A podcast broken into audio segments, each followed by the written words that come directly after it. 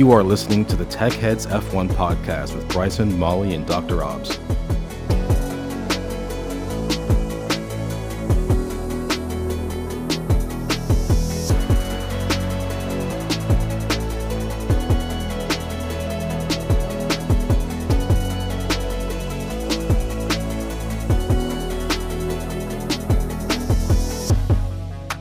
Welcome back to the Tech Heads F1 podcast. I am your host, Bryson Sullivan, joined on this fine evening by my co hosts, Dr. Obbs and Molly Oxner. How are we today?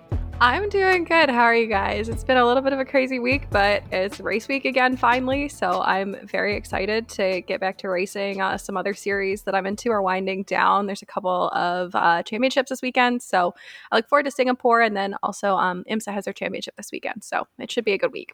Yeah, very much looking forward to the racing season sort of winding down and some championships being decided. I think this podcast is very much in a direct sense an F1 tech podcast, but more generally, I would describe it as a motorsport podcast, right? That, inc- of course, includes F1, but also encompasses other racing series like WEC and endurance racing and other open wheel series like Super Formula, or, of course, IndyCar. And obviously, we talk a lot with engineers and technical people to get their feel for how motorsport technology kind of expresses itself from the design side. But it would also be interesting to talk about drivers and how drivers extract the most performance in the car in a given race weekend, and also how they feed back development information to the engineers when creating new cars or developing things for a new season. And we have a very special guest this evening who actually happens to kind of straddle that line I'd like to bring to the studio Dalton Kellett. How are you doing today, Dalton? Doing great, Bryson. Thanks for uh, thanks for having me having me on. It's not every day you get an opportunity to speak to a, a real life IndyCar driver, but we we have that opportunity today. So I just wanted to thank you for taking the time to come speak to us. No problem. Like you said, it's uh, in in your intro. We're getting to the tail end of the racing season, and the IndyCar season wrapped up a couple weeks ago. So I've uh, got a little bit a little bit of time on, on my hands right now, and uh, you know can't think of a better thing to do than talk racing and engineering. Dalton has been an IndyCar driver for uh, AJ Foyt Racing. He's from Canada and he's been racing IndyCar since 2020. But before that, he was racing in Indy Lights for five years, four of which were with Andretti Autosport, where he collected multiple podium finishes. But I think makes you special, Dalton, is that you're not just a racing driver, you're also an engineer. And you have a Bachelor of Science of Engineering in Physics from Queen's University. And you're very passionate about STEM and, you know, Formula SAE and just the general design of race cars and teaching people about how they actually work. I think that's something that's rare in the motorsport community. And just wanted to thank you for giving us an opportunity to learn from you. No problem. I think you know it's kind of funny with my uh, with just my undergrad. I feel like I'm the small fry in in this group. We've got PhDs and master students and everyone around. But I think yeah, among the driving community, there's not a ton of drivers that have post secondary degree and let alone something in, in technical like at engineering physics, which is what I went through at Queen's University. And it's you know for my whole career, it's just really been a, a passion of mine to use the platform that I have in racing to help promote STEM. I think as an athlete, a small public figure kind of thing, you I, have I've always taken the the perspective that it's important to use your platform for something that you believe in, and you kind of have to choose a lane if you want to have a, a measurable effect. So for me, that's STEM, and it, it's great because it's something that I think is really interesting. And racing is an awesome real life application for STEM principles, and it's a really cool way to get kids inspired, which is sort of what I try to do with it. Yeah, Dalton, you won't get any arguments from us. We're big fans of STEM, and uh, I'm definitely. I'm I myself have three kids, and I absolutely love talking about engineering, science, math, all those things with my kids. But let's go back in time a little bit and start from young Dalton. How did you get into motorsports? Kind of what got you interested in the motorsports? What got you in, interested in science, physics, all those things? Yeah, so you know, young Dalton was. Uh, definitely a nerdy kid, uh, very techy, Legos, K'NEX, and all that. When I was really young, my first racing experience is a super Canadian story, by the way, was on a frozen lake on a skidoo with uh, some family friends of ours, and we were probably two years old. Maybe our our parents bought us these uh, like 80 cc two stroke little Arctic cat. They were called mini cats or kitty cats or something like that. They looked like a milk crate with a ski and, and a track coming out the back. They were super tiny. So our, our parents would set up these little oval courses on on the ice for us, and uh, me and some friends would actually boot around and race when we were little kids. A good friend of my dad, so the father of of those guys that I was racing with, Peter Klutt, uh, was the host on Dream Car Garage, and Pete's kids, Gary and Ryan, are you know two of my best friends. They grew up, you know, racing go karts and all that after our our beginning in skidoos and the initial exposure to racing was really through them like they were good friends and i'd just seen them racing karts and always loved you know vehicles and stuff like skidoos atvs dirt bikes. And that was a lot of my summers and weekends as a kid was uh, up at the cottage in, in ontario you know booting around on the lake on boats or you know with our atvs and stuff. So you know the, the vehicle side of it was kind of always present in, in my life. And then as i got older i got really interested in just the mechanics behind it and how things actually worked and the motors and all that and did a little bit of messing around with taking apart some engines and whatnot. And then once i got into school and high school like where i think my interest in you know more f- like formal STEM like science and math really came when I had a choice to choose courses. I think that that was the big turning point for me. Like I, I honestly could say I was kind of a not an underperforming student student, but like an apathetic student throughout most of middle school and all that. I just was like not that interested. But then once it was like, oh, you can choose a course, then I felt I don't know if it was just having the control of my own destiny, you know, sort of feel. But when, once I could choose like I want to do the math course or higher physics or all that, like then I got really into it, and that was kind of where my academic interest really took off. Is that part of what led you to go into engineering physics? I know we all love the engineering and science behind race cars, and sometimes it's very complex um, sometimes it's very simple but do you think that that is what led you to the degree path that you took oh for, for sure and you know the I, I, think my whole life i knew i wanted to wanted to be an engineer uh, or at least wanted to do something technical uh, it just was the only thing that i ever felt like made sense for what i was into and my personality. And then you know i started racing go-karts around 13 years old and that that was really a, great experience because it, it you know i had my techie sort of nerdy interest and then I had my own vehicle and it was like I think for a young kid like a, a go-kart is a great learning tool for you know just your own being responsible for your own thing and it's your own little world and you work on it and clean it and keep it in working order. So I think it just they just kind of grew together like the the racing and and and the interest in in engineering when I was in high school and you know looking at universities and, and programs I was actually really close to going to McGill for physics. And, you know, I got in there for MEC and then for just straight phys and then Queens and, and U of T. And at the time, I think I was just more interested in pure physics than the practical stuff. But I think there was a pragmatic part of my brain that was like, well, an engineering degree just makes more sense from a job standpoint. And then with the family business K line being a, you know, having a manufacturing side of it, the materials program, which is what I went into within within EngPhys, was really aligned with like the kind of future of that business. So it made more sense to, to pursue engineering and really the EngPhys program at Queens. When I saw that, I was like, perfect. It's it's mostly physics, but you still get your BSc and then you can get your PEng and all that. So it's kind of the best of both worlds. One of my great envies in life is not being able to have this karting experience that so many people have when they were young kids. I got into karting like very late and very amateurish for sure, but I just love it so much. And I can only imagine what it would have been like if I had an opportunity to actually drive a reasonably powerful kart as a kid. I probably would have crashed it, to be fair, but I but but I would have enjoyed it and I would have learned something about vehicle dynamics. Right? But but no, I mean I think this experience that many people have in university and the ability to apply engineering principles is really amazing. And one of the cool ways in which people do that in school is a sort of formula SAE or the uh, formula student team that has mm-hmm. various forms in different countries all over the world. Can you describe a little bit about what that is actually like and your involvement in it in any degree, either previously or currently? Yeah, so, and, and I'm, I'm, sure most of your listeners are, are, familiar, but for those that aren't, and I don't know if you guys have talked about it on the podcast before, but you know, Formula SA it's a student design team at the collegiate level, uh, teams of mostly engineering students, but also business students, and, and, at least at Queens, you could, you know, we had we had a, we even had an, we even had an art student involved, um, but really it's you know you're designing and building, manufacturing, racing, testing, developing your own small open wheel race car. Uh, most of them are four cylinder bike motors. Some of them are single cylinder uh, ATV uh, ATV motors. And now there's also an electric and hybrid wing of, of those competitions. As you said, it's international. So you're competing and racing against students from universities all over the world, which is super exciting. And I, you know, from I, I, I knew Queens had a Formula SAE program because I had heard about it in high school. And I can't remember if I heard about it when like you know they'd come and do the the university fairs like they, the the schools would send out like a representative and they'd give it you know kind of do like do their pitch in in your guidance class. It was either then or one of our guidance counselors was like oh yeah this is definitely be something dalton would would be interested in.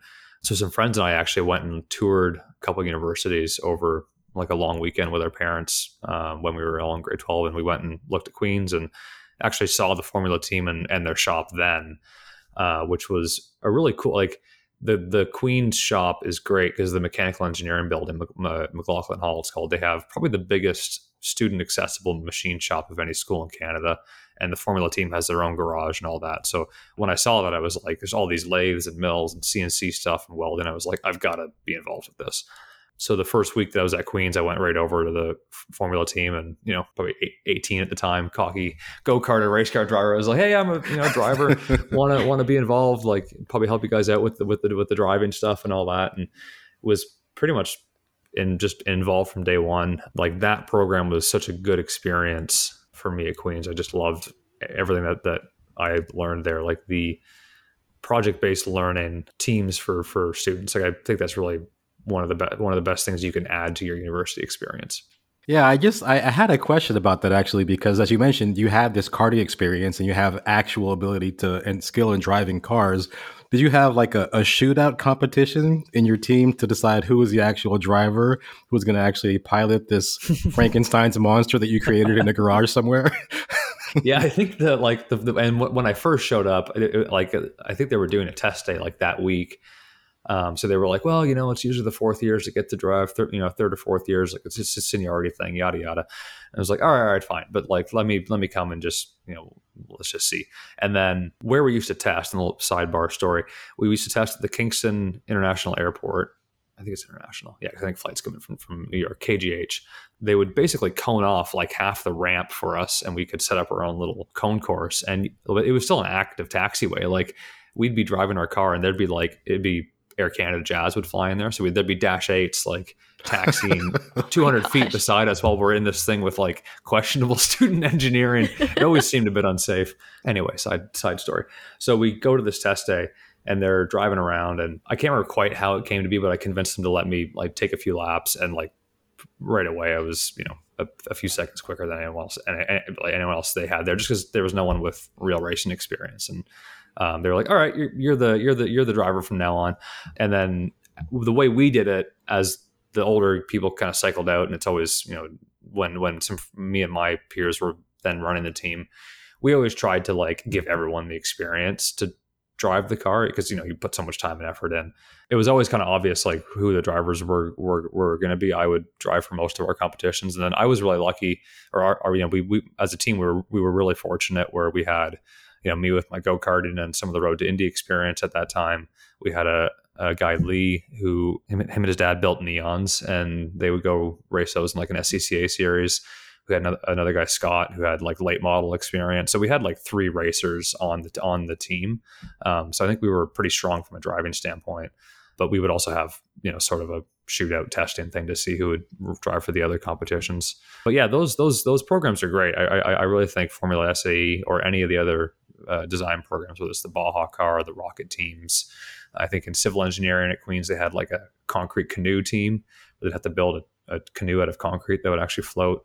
It, it teaches you hands on tech skills. I think it gives you a lot of non engineering experience in like a high stress work environment, which I don't think you can really replicate with like some of the contrived like work you know uh, uh, the more contrived like group projects that you get in in some of the engineering programs like to me those always felt kind of half baked like no one really took them that seriously and it was kind of more of a just check the box whereas this thing it's like everyone really cared about it so it, it was it felt more like a real job and then the other thing with the with queens having the big machine shop like one of the things I really thought was extremely useful was we did a lot of our own machining. So we would go through the whole design process and CAD everything out you know, and then actually go and machine a lot of the parts that we design. So the people coming through that program had the experience of creating a, creating a, a 3D model that you're actually going to build and then work on yourself. So kind of tying that whole process together. Where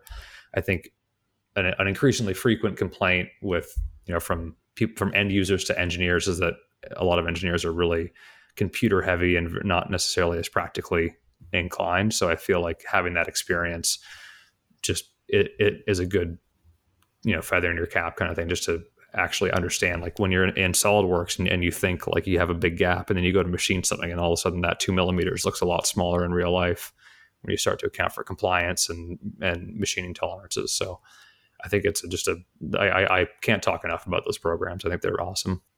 Absolutely. I think you hit on a few big points there about you know re- having relevant experience. We we've talked to a few engineers you know some of which spent some time in formula 1 and uh, that's one of the biggest feedbacks that they have is when you're going to interview you know they're really looking for relevant experience. How much experience do you have in racing? How much experience do you have on formula sae so for any of our listeners who are interested in going down that path doesn't matter if you're going into nascar engineering indycar or Formula One or Formula Two, any of them, right? Relevant experiences is the big thing. And sob story for Dr. Obbs for just one moment. I wanted to drive my Formula SAE car as well, but they wouldn't let me. so so they stuck me on suspension team. So should have come to Queens. We we, we would have let you. Awesome. Well, hey, anytime you'd like, you know, let me drive your Indy car, I'm I'm down. Just let me. I'll get on a plane. So uh, tech heads do the two seater with Dalton when? Yeah, I like that. Yeah. I've actually never driven the two seater. Well, I think we need to fix that, yeah. and we've got a yeah, future episode so. lined up for it. yeah. I, have seen I've seen Mario Andretti drive the two seater around in a couple of races, and he does not hold back. No, oh, no. Uh, he he gives you your money worth uh, for sure yeah, we definitely wouldn't want you to hold back either, Dalton. But let's no. let's dive back into the questions here. So I think something that is really unique about you that we've already touched on, obviously, is your, you know, your technical background and obviously your your driver skill as well. How do you kind of bring those two things together when you're racing? you know, as a driver and you've got an understanding of, say, available grip, right? Contact patches, things like that, f- terms from physics, right? How do you use that information to maybe to drive better? Mm-hmm. It's a great question. That, you know, that's something that I think my relationship with that has changed throughout my career. Like when I, if you'd asked me that, or if you could dig up some interviews from when I just left Queens, um, I think I was probably trying to overdo the engineering side of it, like really trying to uh, like apply the engineering, you know, problem solving methodology or just that kind of really hyper technical and maybe too myopic kind of like approach to things. And I probably got to a point earlier in my career where I was a little too in the weeds as far as data and, and obsessing over the the minutia where I was not seeing the bigger picture. So I've had to learn throughout my career like when to put the engineering hat on and when to put the driver hat on.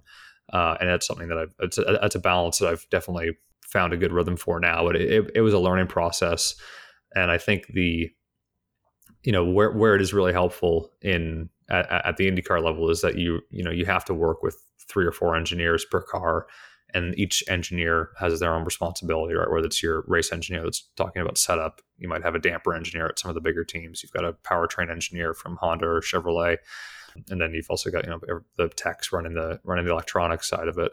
Having the technical language, I felt is helpful to like relate to some of the engineers better and be able to give them maybe more detailed feedback or use some of the terms that they're you know used to like you know, contact patch load variation load transfer distribution stiffness, et, et cetera. So that kind of stuff, I think, is where it's beneficial.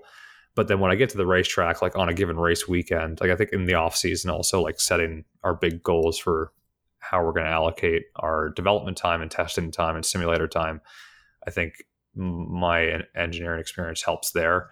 But there's also a time and place where I've got to just show up and put the helmet on and put my foot down and be Dalton the race car driver. so it's you know kind of walking that tightrope, you know. Yeah, I think there's a wide range of uh, technical savviness to drivers. Some drivers don't know a huge amount of, about it. Some of them know arguably too much about it in certain mm-hmm. situations and have to kind of dial it back a bit. I was wondering, as a driver, if you could give some insight into how you translate what quote unquote the car is telling you out on track. You know, is it pushing? Is it is it mm-hmm. loose? At what speed is this happening?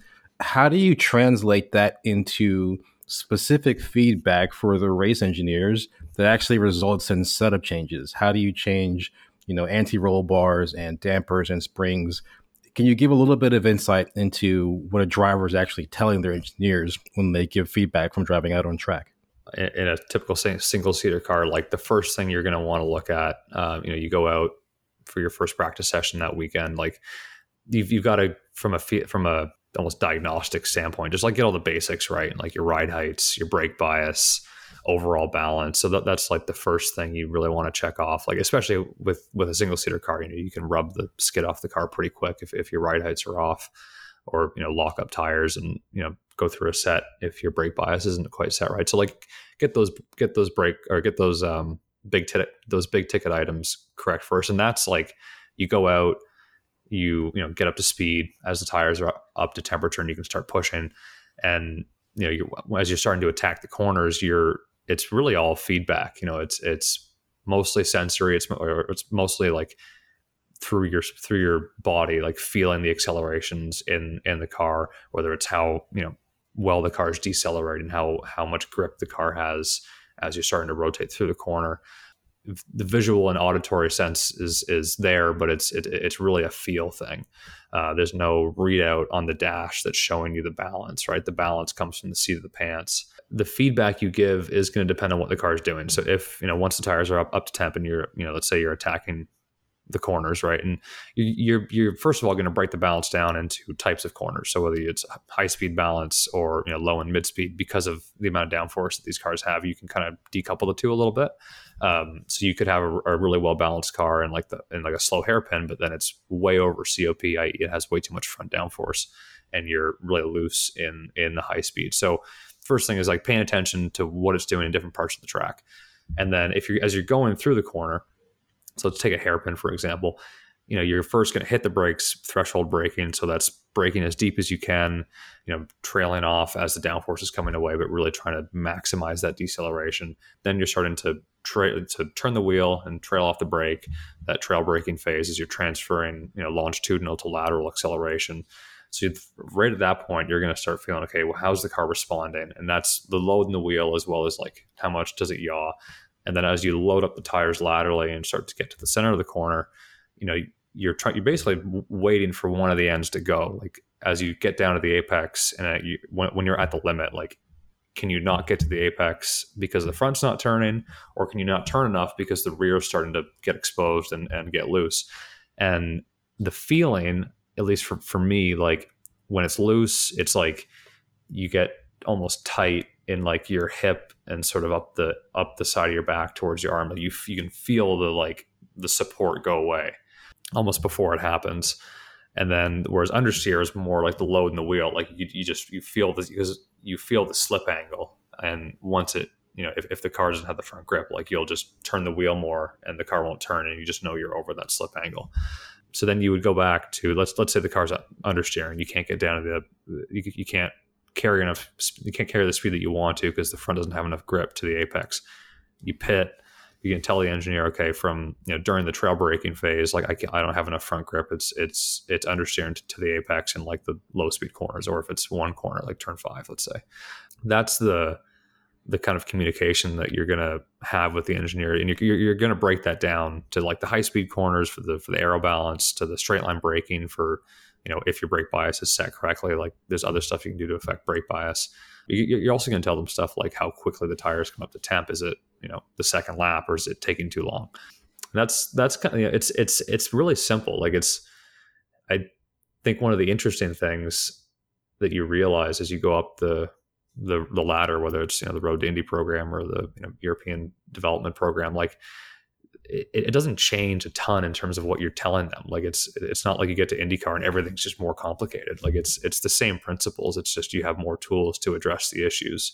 So you might have to be a bit more precise, but it, it's not like the fundamentals are still there. Like a, lot of people ask me a similar question. You know, say someone that races SCCA and you know, has a Miata or, or whatever, and like it's pretty common, I think, for people that get into racing in like a hobby sense to overcomplicate things and they're like, oh, if, if only I had like tire temp sensors, or if only I had like shock pots. And it's like, no, like it's it feel. It's you have to know what the car is doing. Like you can't just take the data and extrapolate that to like the perfect setup. Because if that if, if, if it was that easy, like we'd all be fast, right? yeah, I bet.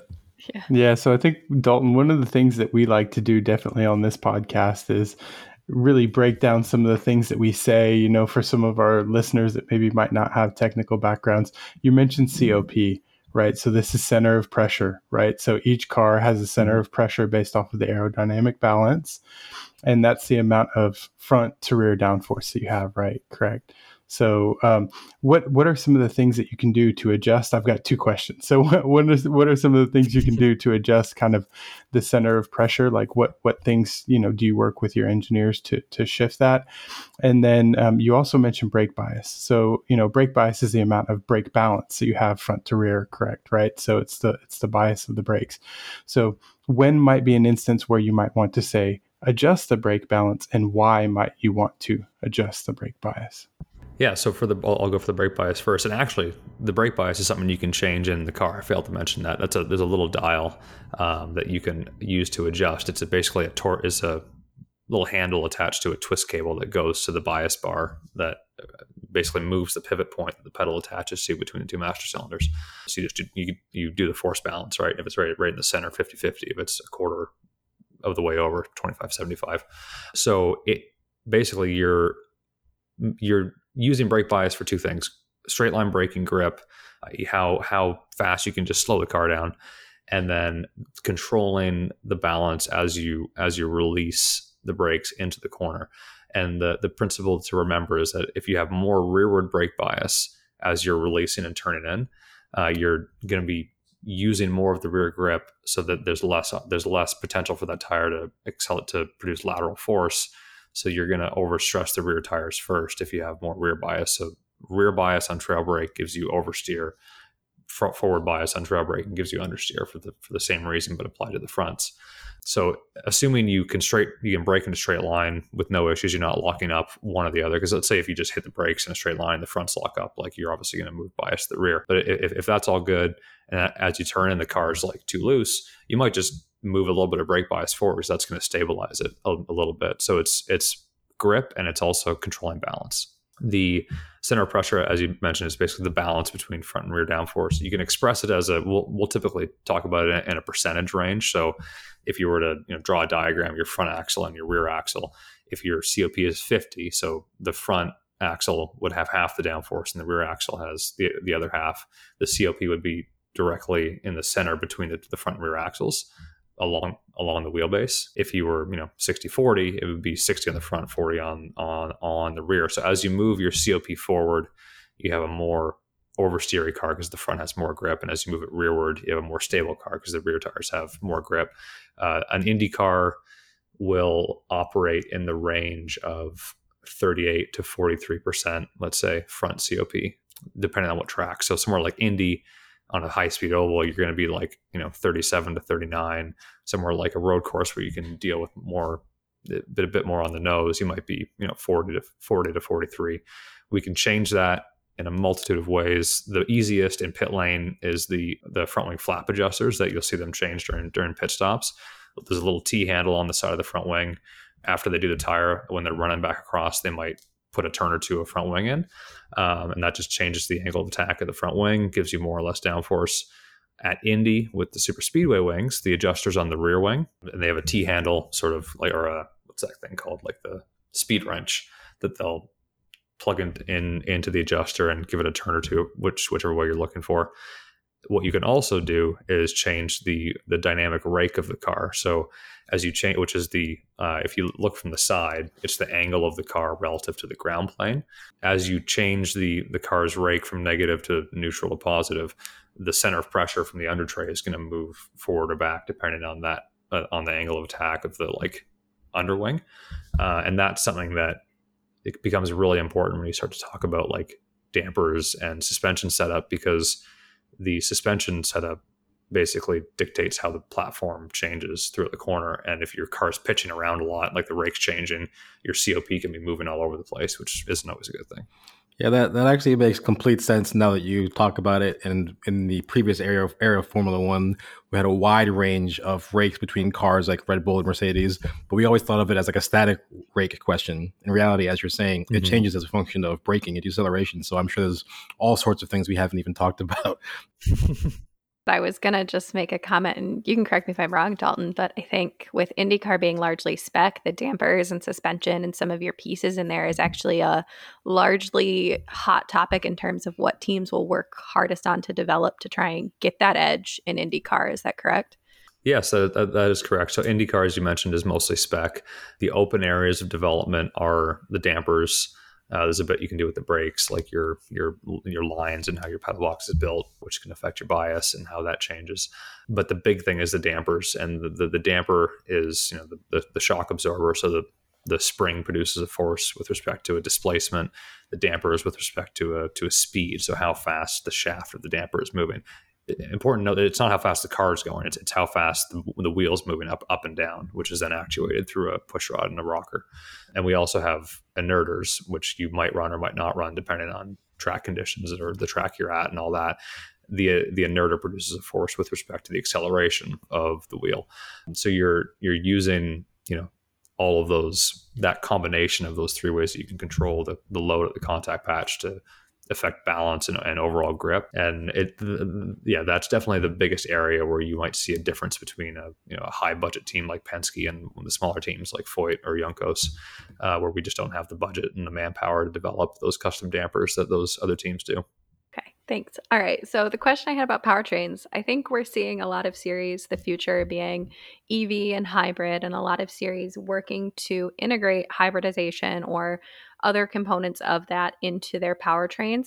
And IndyCar at some point is adding a hybrid, they've said, to their future powertrains. And Formula One is increasing their horsepower to about 900 horsepower with hybrid electric power. What are your thoughts on maybe the F1 side and how maybe that could clue in what maybe Indy is going to do? And then what are your thoughts on IndyCar going hybrid as well? Um, and how may the cars be affected by the hybrid edition um, that IndyCar is looking at adding? Yeah, I think, and to be fair, I'm not as current with the F1 change in, in regs. I remember, I, I remember seeing some stuff about it during the summer, but I'm just so like during the race season, I'm just so focused on what we're doing. I don't really like watch a lot of racing outside of IndyCar. But the, you know, I, I, I think my overall theory for motorsports is that it's you know it's a testing bed for future technology. And then i think the you know to a certain extent when it's relevant to manufacturers and the OEMs like I think racing has to sort of follow that lead to kind of stay relevant for their technical goals. But uh, but I'm I'm also a believer that it's you know it's it's a sport and it's and it's something that we do for entertainment. So I like seeing systems that you know improve the quality of racing as kind of the first goal. IndyCar's 2024 plan, as it stands right now, would be to add a hybrid system. We don't have a ton of details on the actual like driver side implementation. Like, will we be con- in control of? Because there's been some talk of like we might control the regen, or it might be automatic. How's it going to work on ovals where you don't have a lot of braking? Those are all questions that are still unanswered as far as I know. I think it could be really interesting. Like somewhere like Iowa, you know, is an oval where you do a lot of braking or, or gateway. So if you have the capability to off to offload some of your braking onto a regen system, you could do it that way. Indy, I think, would be tough because you really don't use you use the brakes in Indy, but you don't use them a lot. I I think it's really exciting. I think there's like like I said, as long as you can implement it in a way where it doesn't hurt the racing product. I think that's that's like the first goal. And then if there's a way that you can realistically develop more more eco-friendly, you know, green technologies through through through racing, I, I think that's also a very good goal. Yeah, I think you mentioned that you weren't exactly clear on all the changes that have been happening in Formula One recently. They were largely purposed towards improving the quality of racing, in particular, allowing the cars to follow each other a bit better at high speed they just mm. had a tremendous amount of outwash, and the aerodynamic footprint of the cars previously was just was very massive. Not only did it take a lot of time to actually pass someone, but the wake was so wide you'd have to go so right. far offline to get clean air. you just couldn't actually make it happen. Two things I would point out about the recent changes, though. The first one is the cars have gotten much heavier in F1. And believe it or not, this is actually the first year that I can recall that Formula One cars are actually heavier than Indy cars right now.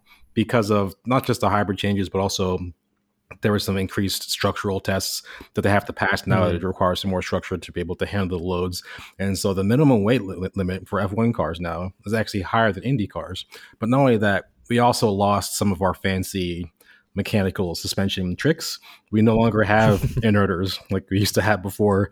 And, oh, they no, don't. We, we lost them this year, and they would actually be incredibly beneficial to deal with something like porpoising, as I'm sure you, you may have seen yeah. some uh, some fun videos about. favorite topic. And then we're we're losing my my favorite piece, one of my favorite pieces of the powertrain for the new engine regs, the MGUH, is one for 2026. I mean, now that you mention it, that would be perfect to handle this question about the ovals, right? Because the MGUK, by definition, is regenerating energy while you're braking, but it doesn't help you at all if you don't have braking, as as Dalton mm-hmm. mentioned. Mm-hmm. That's yeah. one of the benefits of the MGUH is that it can store energy and, and, produce power for you when you're flat out on on a straight. So that's one of the reasons where mm-hmm. maybe that could actually find more application in, in IndyCar uh, than, yeah. than an F1 in this case. Yeah, I'm I'm really excited to see where this goes. Just as like a like personal kind of tangent, uh, hybridization and EVs are the reason I went into engineering. So seeing racing pick this up and it gain traction and something else I love very much now is is very very fun to see, and I'm I'm excited to see where it goes. Yeah, and Dalton, I think one of the things that we've also talked about is with the EV series, when you have an electric motor, it produces instantaneous torque right? So if you're a driver and now you've got a hybrid, you know, EV system and it produces instantaneous torque, I, I can't imagine what that must be like as a driver who's used to maybe a turbo engine that's got a bit of lag possibly, and then now you've got instantaneous torque.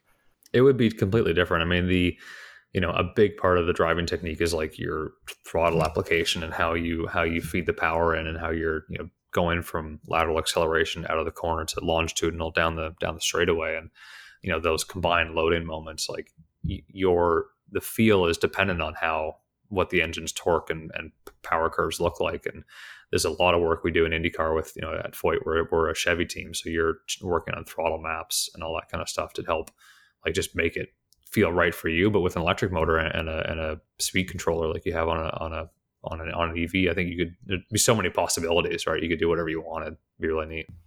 I think the braking too, you've talked a lot about braking. Regenerative braking is a very, very different feeling. And I've talked about this previously, but it's very different from like a regular set of brakes, even in a race car. So I think that's something to think about too, or people would have to think about is as these changes get implemented, how does it change your braking or how you mm-hmm. your your kind of driving style with how you brake?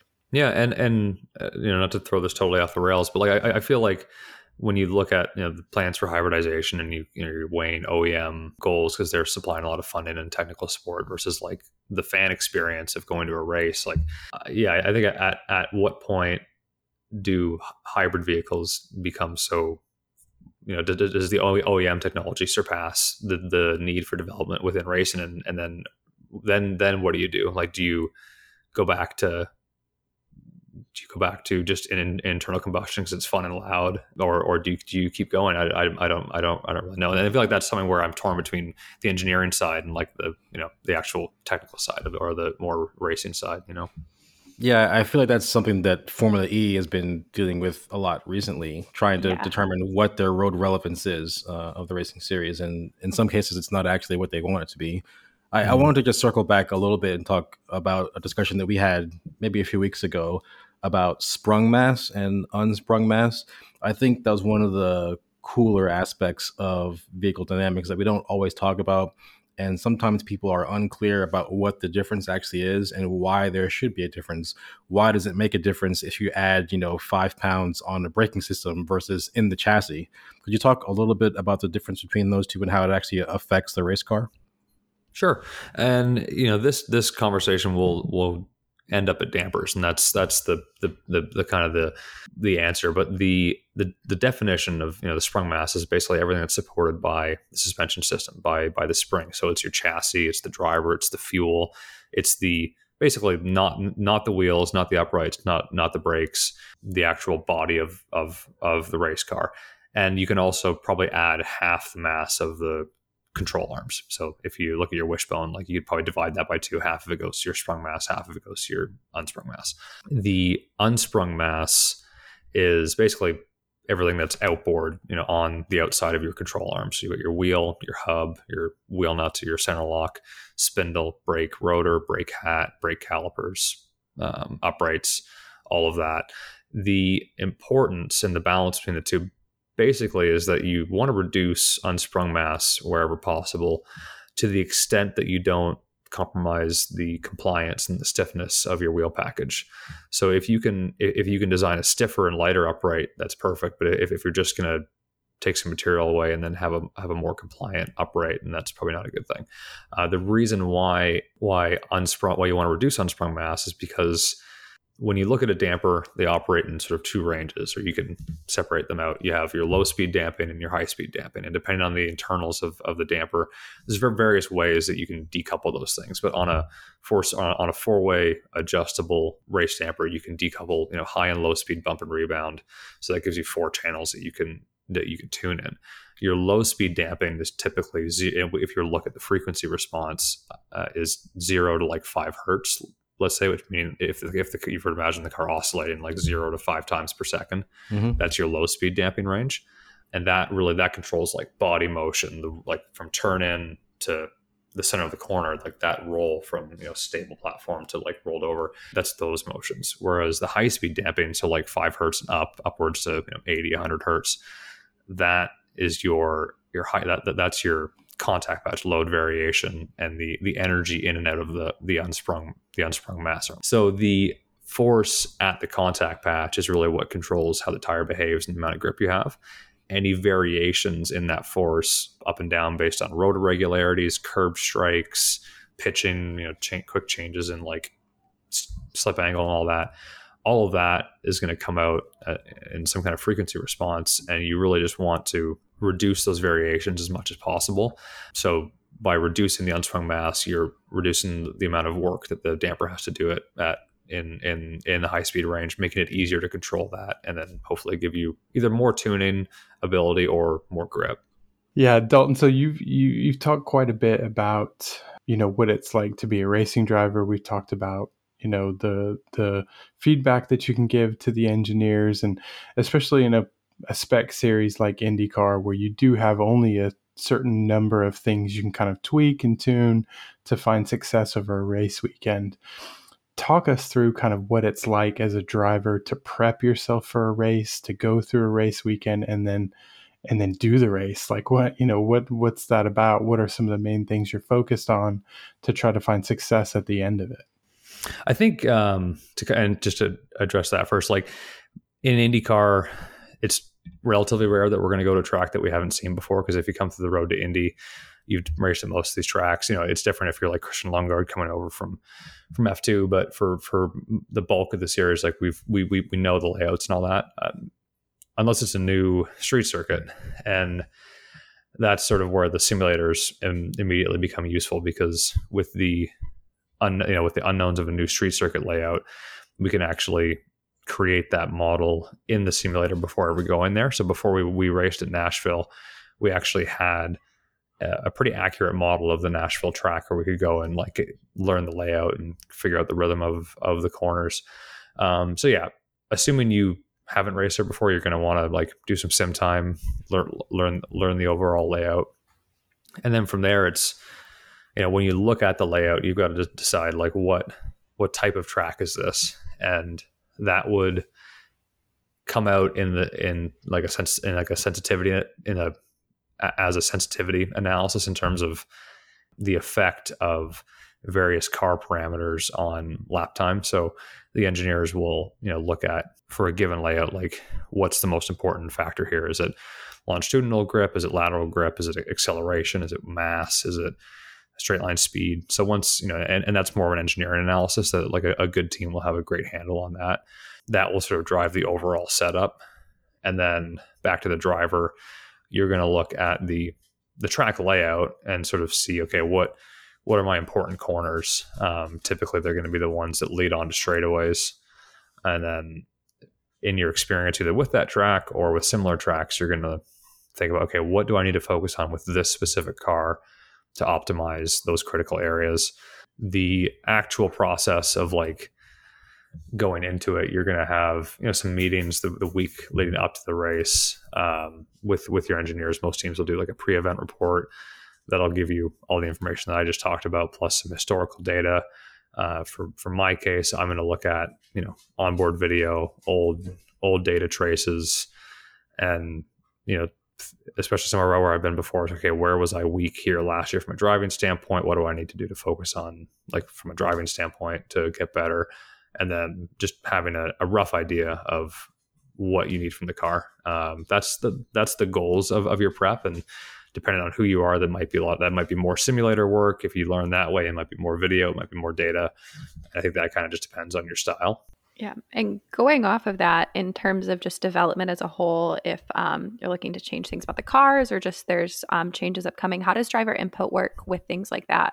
Yeah, in IndyCar specifically, we actually have, you know, despite being a spec series, we actually have a lot of tools at our disposal. And I think that's one of the, I think one of the neat things about IndyCar that's maybe different from Formula One is that it's really driver focused. Like you could make this car handle, it can make you could make it really tight race car where it's more on on the understeer side, or you could have a more you know loose as fast Days of Thunder style car, uh, depending on what your personal preferences are. And um, I think that's different. And from what I've heard from people that have raced in F1 and some engineers from over there, like I think there it's very much, you know, the the car is optimized for the quickest package within the rules and it's kind of then you have to you have to adapt to it whereas in in IndyCar, it's all about like getting the setup right for the driver. You know, that starts with your overall spring rates and then your big ticket items like your COP, your anti roll bars, third springs, like just that balance between the, how, how that whole system works together. I think that, you know, that's the, the, the starting point. And then the other thing with, with IndyCar is that the tracks change dramatically. This is probably true for Formula One. Like the tracks train change dramatically throughout the weekend as they rubber up as condi- as the you know temperature conditions change. So knowing, his, looking back historically, like okay, from again a street circuit, the first session versus the qualifying, your break points are different. The, the rolling speeds are way way different. So just being prepared for all that. Dalton, so you know you've mentioned different types of tracks that there are on the IndyCar series, and you know most drivers having experience with many of those tracks already. You know you've got the Daytona Loop, and then you've got your regular road series. What, what's your favorite? Like, what are what do you get really excited to race? And, and you know, do you have a favorite track? I think my favorite style is street circuits. Uh, there's just something really like raw and challenging about them. Like it's more of a you know a bit more elbows out than than the precision let's say for like a road course. Uh, and the dynamic like aspect of the whole weekend like when you show up to st pete there's no grip. It's super slippery. That first session you go out and there's like you're like there's no way i'm to be flat through turn three which is like the flat the flat right hander going into the heartbreaking in, in turn four. And then come qualifying like the amount of rolling speed and the amount of grip that the car that the track has is just astounding. So like that dynamic like change for the weekend is really fun to try to stay ahead of and like it's changing and in qualifying it changes like lap by lap. So I find that challenge really fun. Uh, and then I also really enjoy short holes like things like uh, Iowa or Gateway. Um, I, I came from a road racing background and if you had asked me when I was 14 if I'd ever race ovals, I probably would have said no. I'm going to be a Formula, going to be a Formula One driver. But I've just you know I've, I've actually really come to love the the oval racing. Like it's really exciting, super challenging, and it just like the super speedways are, are fun. Like in Indy's cool, uh, but if your car isn't dialed, like it, it's just not great. Whereas the the short ovals, you can really drive them a little bit more. So it, and, it makes for fun racing too. Dalton, you you you mentioned something about you know, St. Pete and how, you know, you can't take turn three flat, but then, you know, by the time qualifying comes, it's different. Something we've talked about on the podcast before is just that term like rubbering in, you know, a track mm-hmm. rubbering in. And, you know, we talked about the the deposits of the you know the tires into the because when you look at the surface of a racetrack it's not smooth you know it's at the micro scale's got all these peaks and valleys in it right which are eventually going to fill in with rubber compound. What does that feel mm-hmm. like as a driver? Like when, when you've got a track that's now rubbered in i mean you, can you feel the difference in the amount of grip that you have in the car and the responsiveness Yeah, you can you can definitely feel the difference. Like it just allows you to carry to break deeper, to carry more speed through the corner, to get on the power more more aggressively. Like if you were to imagine your traction circle, sort of like the surface and like your longitudinal and lateral acceleration plane that describes the capability of the tire, like it, it, goes from being small to a lot bigger. So you just have you just have so much more capability at your at your disposal. Um, the other thing that happens, especially during the race, somewhere at somewhere like St. Pete, is that as the track rubbers up, you know, it's going to rub, rubber in during the race and get grippier and grippier. The load in the wheel is going to get heavier, so that's something that you're going to actually feel. Like it'll it'll go from you know a pretty light wheel to like really gripped up uh, throughout the weekend. And then you also get marbles collecting off the track or off off off the racing line, which is you know bits of rubber flying off the flying off the tires that you know on, on the racing line they get kind of swept away and thrown up in in in into the air, but offline they just collect there. And if you go for a long time without yellow, like the, that marble, those marble areas can be pretty treacherous. Like there's some corners at, at St. Pete where, let's say, if you got pushed off offline and, you're battling somebody side by side and you get you pick up a whole bunch of marbles on your on your tires your grip level goes way down for like a lap and a half until those get cleared off. So there's just all kinds of different exciting little dynamics that come into play. Uh, it, it, it's not just the overall grip level it's like where the grip is. Again using st pete as an example the last corner of the hairpin going onto the onto the pitch straightaway um, the line during the race, your, your, your actual line you take through the corner might tighten up as you know as that rubber gets laid down on the normal racing line. It's just going to slowly bias towards being tighter and tighter because you don't want to get out in in the marbles. And I've heard karters say that before. that's not the first time yeah. I've heard that. I've heard people carding say that the line tightens up over the course of a week, and I'm I'm actually glad that I I believe them now because now you're now you're confirming that they're actually accurate. That's great. Yep the the other thing to think about is like the actual track surface. So Firestone does a report that they'll actually detail like the grip level in terms of a like an actual mu number coefficient of friction on di- at different parts of the track, and they'll do different phases of of the corners. It's not every corner, but they'll do kind of re- representative areas for each track, and give a give us basically like a distribution of you know how much of the aggregate is like bigger like pebbles versus like small surface un, un, undulations and that it, it, doesn't tell you a lot but it, it does give you an indication of the character of the circuit and how abrasive it might be on on your tires um, and each each track what i'm trying to say is each track rubbers in differently so like somewhere like st pete is going to gain a ton of grip D- detroit is largely you know kind of concrete and a bit of asphalt. So the the concrete being really abrasive gains so much grip, which I'm sure for for F1 at, at Miami that surface looked like it probably rub, rubbered in quite a bit. Um, but somewhere like Mid Ohio or Laguna Seca that hasn't been re- that you know neither of those tracks. I don't think anyone alive has raced on those tracks since they've been repaved. Like they've, they're, they're the sur- the surface is so worn and like rubbed smooth that you, you don't have those little nooks and crannies as much. They've just been abraded away, so the track doesn't really rubber in as much. Um, so it does change track to track. Yeah, new Detroit is going to be really interesting in 2023. Going back to the streets, uh, that's my home race, so I think that's going to be a very very fun one just to see how the new the new track's going to behave. So throughout um, our conversation, we've talked about the difference differences between IndyCar and F1. And what our listeners might be surprised is that uh, IndyCars actually don't have power steering.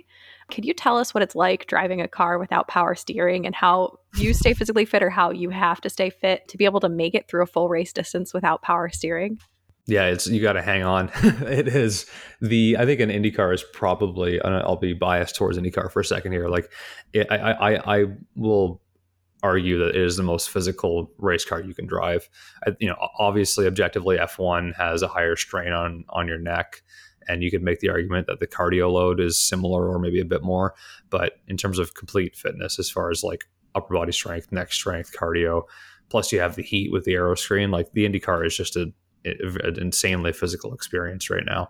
And previously with the aero kit cars before the aero screen and when honda and chevrolet had their own individual aero kits like those cars were producing i think maxed at max downforce level 7,000, 8,000 pounds of downforce, like just absurd numbers. I think they got to the point where like you, you reach the upper limit of what you could feasibly do with a with a human without without power steering. Where you really notice it is like with the IndyCar, the the static caster isn't super high, so the caster being being the inc- inclination of the steering angle uh, relative to the front and back of the car, uh, kingpin being left to right. Uh, the you know relatively low caster, so the depending on what settings you have, but if you're saying you're going to keep it manageable.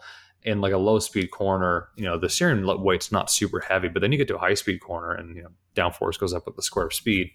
The you know the downforce is pushing the car down Uh, extremely hard onto the racetrack. You've got mm-hmm. the caster angle, which is producing some stability, but also causing some scrub, like you're digging the tire into the track a little bit. And then you're also just like having to slip a, a contact patch that probably has, you know, a thousand pounds of or, or more of, of, of load on it.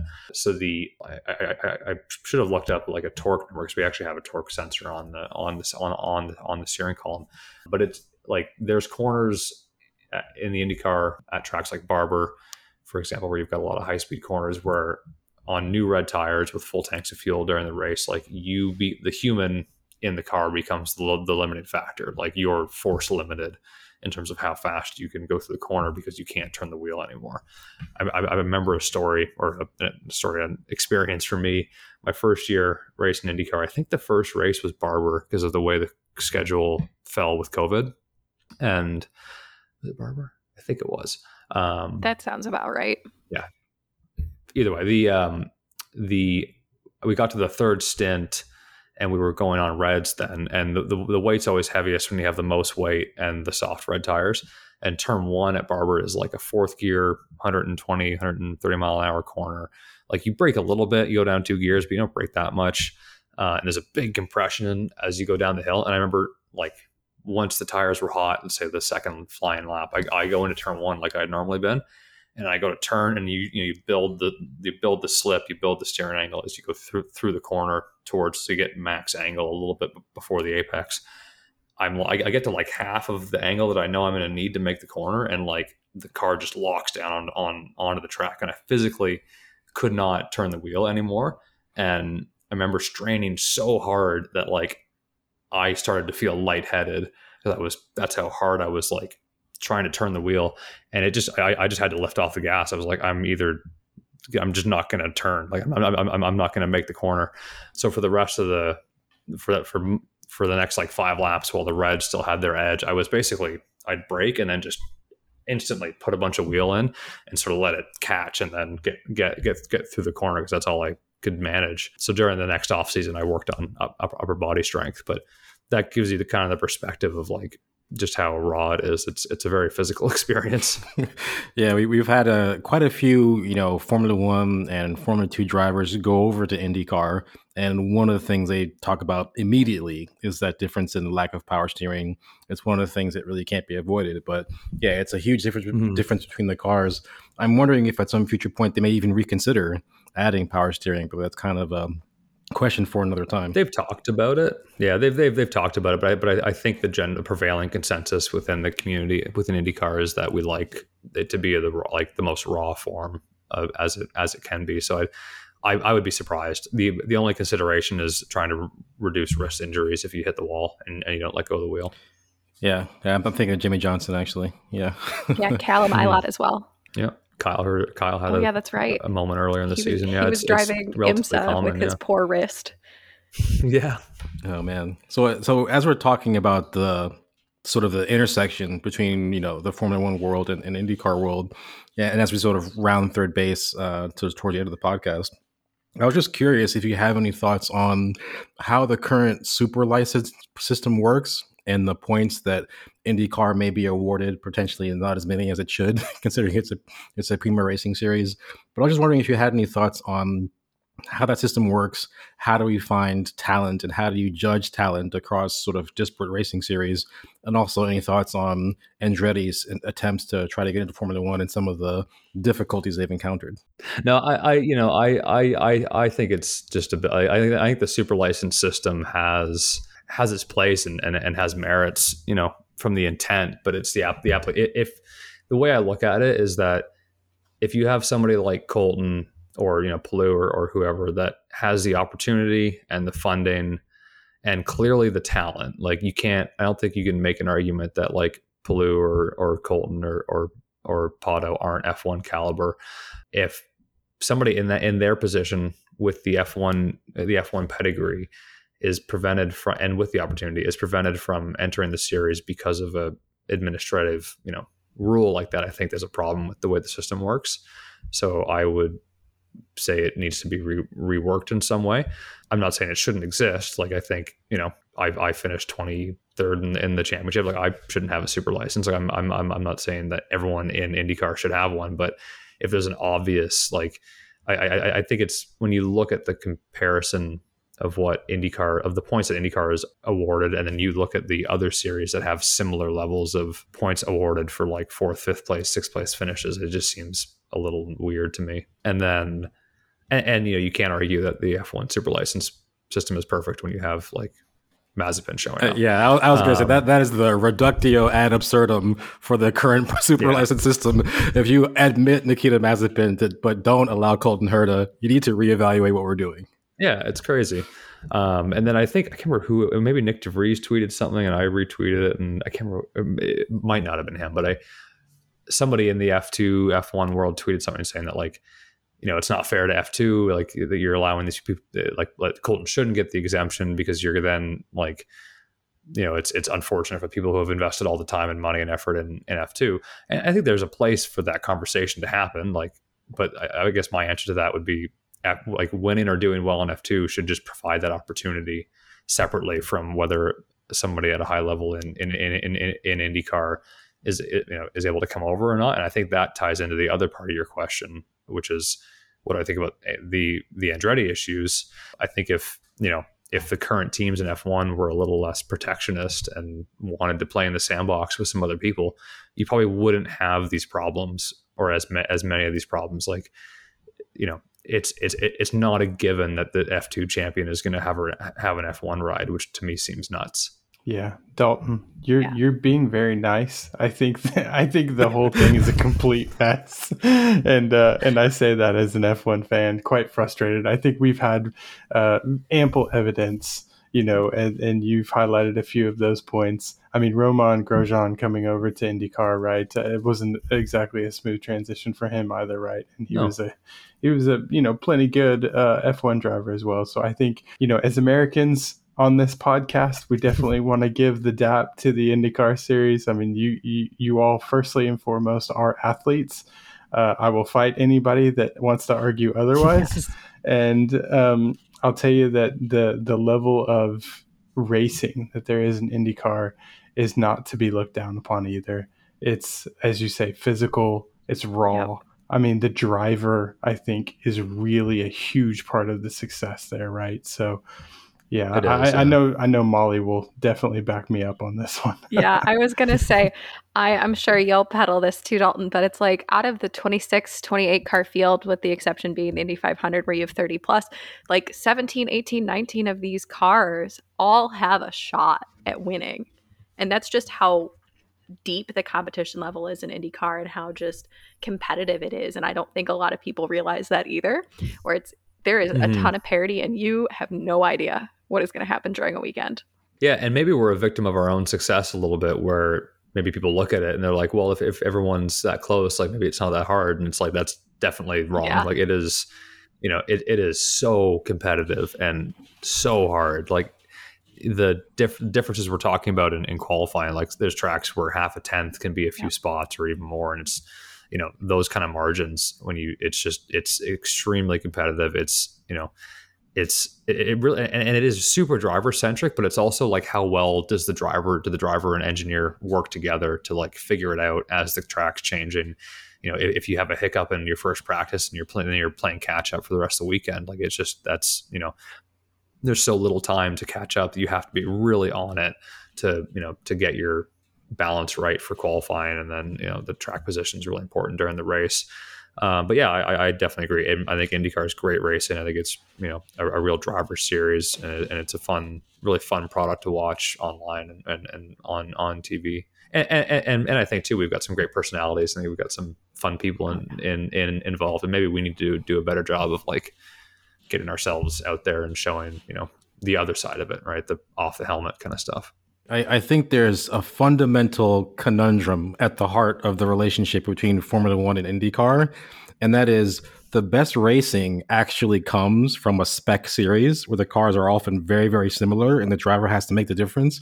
But the best sort of engineering, creativity, and insane design can come from mm-hmm. a more open series, like a Formula type of series, where engineers are literally building cars and competing against each other with them.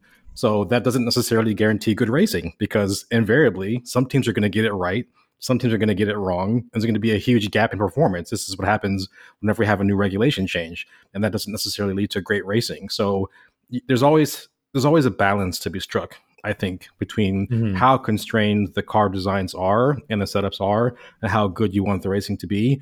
I think Formula One is learning over time that that's sort of a a centerpiece in what it wants to construct in the future. I was just going to ask you, Dalton, as we finish up, what are your thoughts on the future of IndyCar? Is there anything that you're looking forward to most, either new drivers coming up or car changes or any new tracks? What are you looking forward to in 2023 and beyond? Yeah, I think for you know the, the short term, there's always and it is a great thing about IndyCar. There's there's opportunity for young drivers to come in. Benjamin Pedersen just signed earlier today with uh, with our team, AJ Foyt Racing. So you know, congrats to Benjamin, and you know, I'm looking forward to seeing what he can do with the with with the car as as Kyle moves on to his uh, his home at and at, at Andretti. So I think that's you know it's exciting to see the the young newer talent come through. You know, as far as where where we're at for next year, kind of trying to put a trying to put the right program together to make everything make sense and hopefully have a a, a better year if that's in in the cards than 2022. The D- Detroit track coming on is going to be exciting. Yeah, Belle Isle. I'm, I'm a little sad because Belle Isle was definitely one of my favorite street circuits. It was just really high grip and a, a lot of fun. But a new street circuit's always really exciting.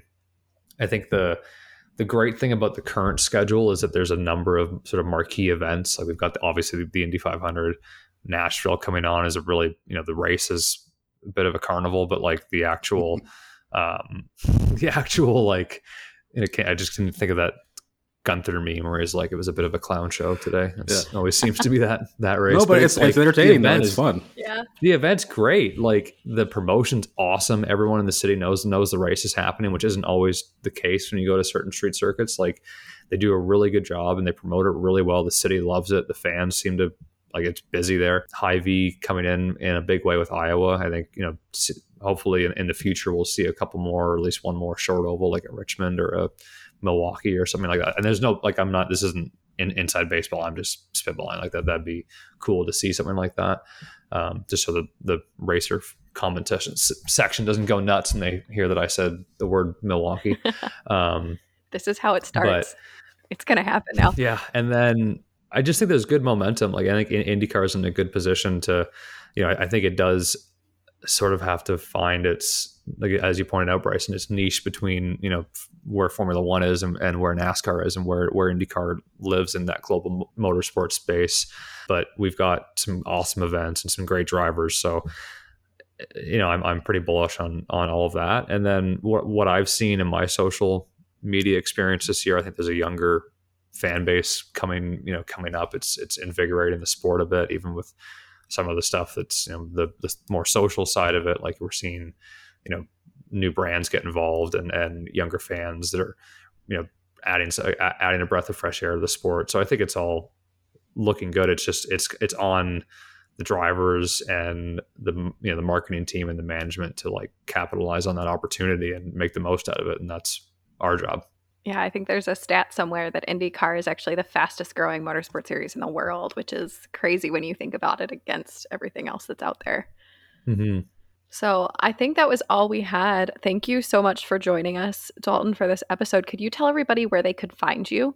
Yeah, they can find me uh, on pretty much all the major social media stuff. We've got a Twitter account at Dalton Kellett. There might be an underscore. I can't I can't remember between Dalton and Kellett. Uh, it's at Dalton Kellett on, Instagram. I have a TikTok account, which actually has seen a good amount of growth this year. I do I, I do a lot of tech content. So if you're really just interested in the technical stuff, that's more, more my TikTok account where I'll do like short videos on you know a cool tech like a cool part of the car, whether it's explaining how the third spring works or how the rocker works or you know how tour the cockpit and all that, or actually doing some like vehicle dynamics little mini lessons, like a minute to three minutes long. Twitter is like a bit of that and a bit of like me spouting off on things that I have opinions about. so you know, buyer beware there. And then I, I I have a YouTube account that could could definitely use for some growth. So go follow and like and subscribe or whatever the YouTubers say. And yeah, and then just come to a race and say hi. We're all we're all really friendly in in in IndyCar. So don't be a stranger. I think I think the tech heads definitely need to make a visit to one of these IndyCar races for sure. Yes. So we'll I, definitely have to look you up when we do that. Yes. Yeah. And and just to uh, I don't want to drag the ending on, but just to like to plug that a bit, like you can get with a with a general admission pass for IndyCar, you can get at most tracks like in the garage area, up close and personal with the car. Like when they when they wheel the cars out for a session, you could like touch them. You might even be able to if you kind of if the mechanics don't don't see you. Like it's really accessible if if you're there with your kids. Like you know, chances are a driver's going to come out if you're hanging out by the by the trailer and like you know take a picture, or say hi. Like it, it's just it's a different exp- like I've, I've been to a few F1 ra- races it's a bit more of a rarefied experience where you have to kind of pay to play like in IndyCar is a lot more accessible from a fan from a fan standpoint and I just think the paddock is like geared towards doing that so if you want to see stuff up close and get get up up close and personal with the race cars definitely come check it out that's going to do it for this episode of the podcast. Thank you, Dalton, once again for your excellent insights. The next race will be the USGP at Austin. We'll see you guys next time.